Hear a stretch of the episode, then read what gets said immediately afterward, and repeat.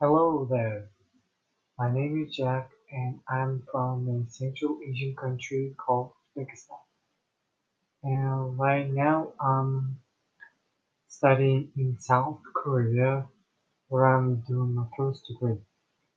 Uh, I've been I've been learning English my whole life, so I can tell you that I've I've attended many courses. Uh, I've you know I've been taught by many many English teachers and I've read almost all kinds of books on English.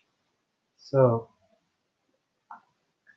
uh, after all those years, I've realized that uh, English is not a very easy language to learn, but with the right ways, impossible is possible.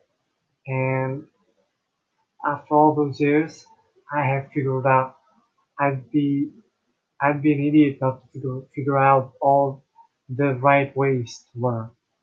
And I can assure you that I have.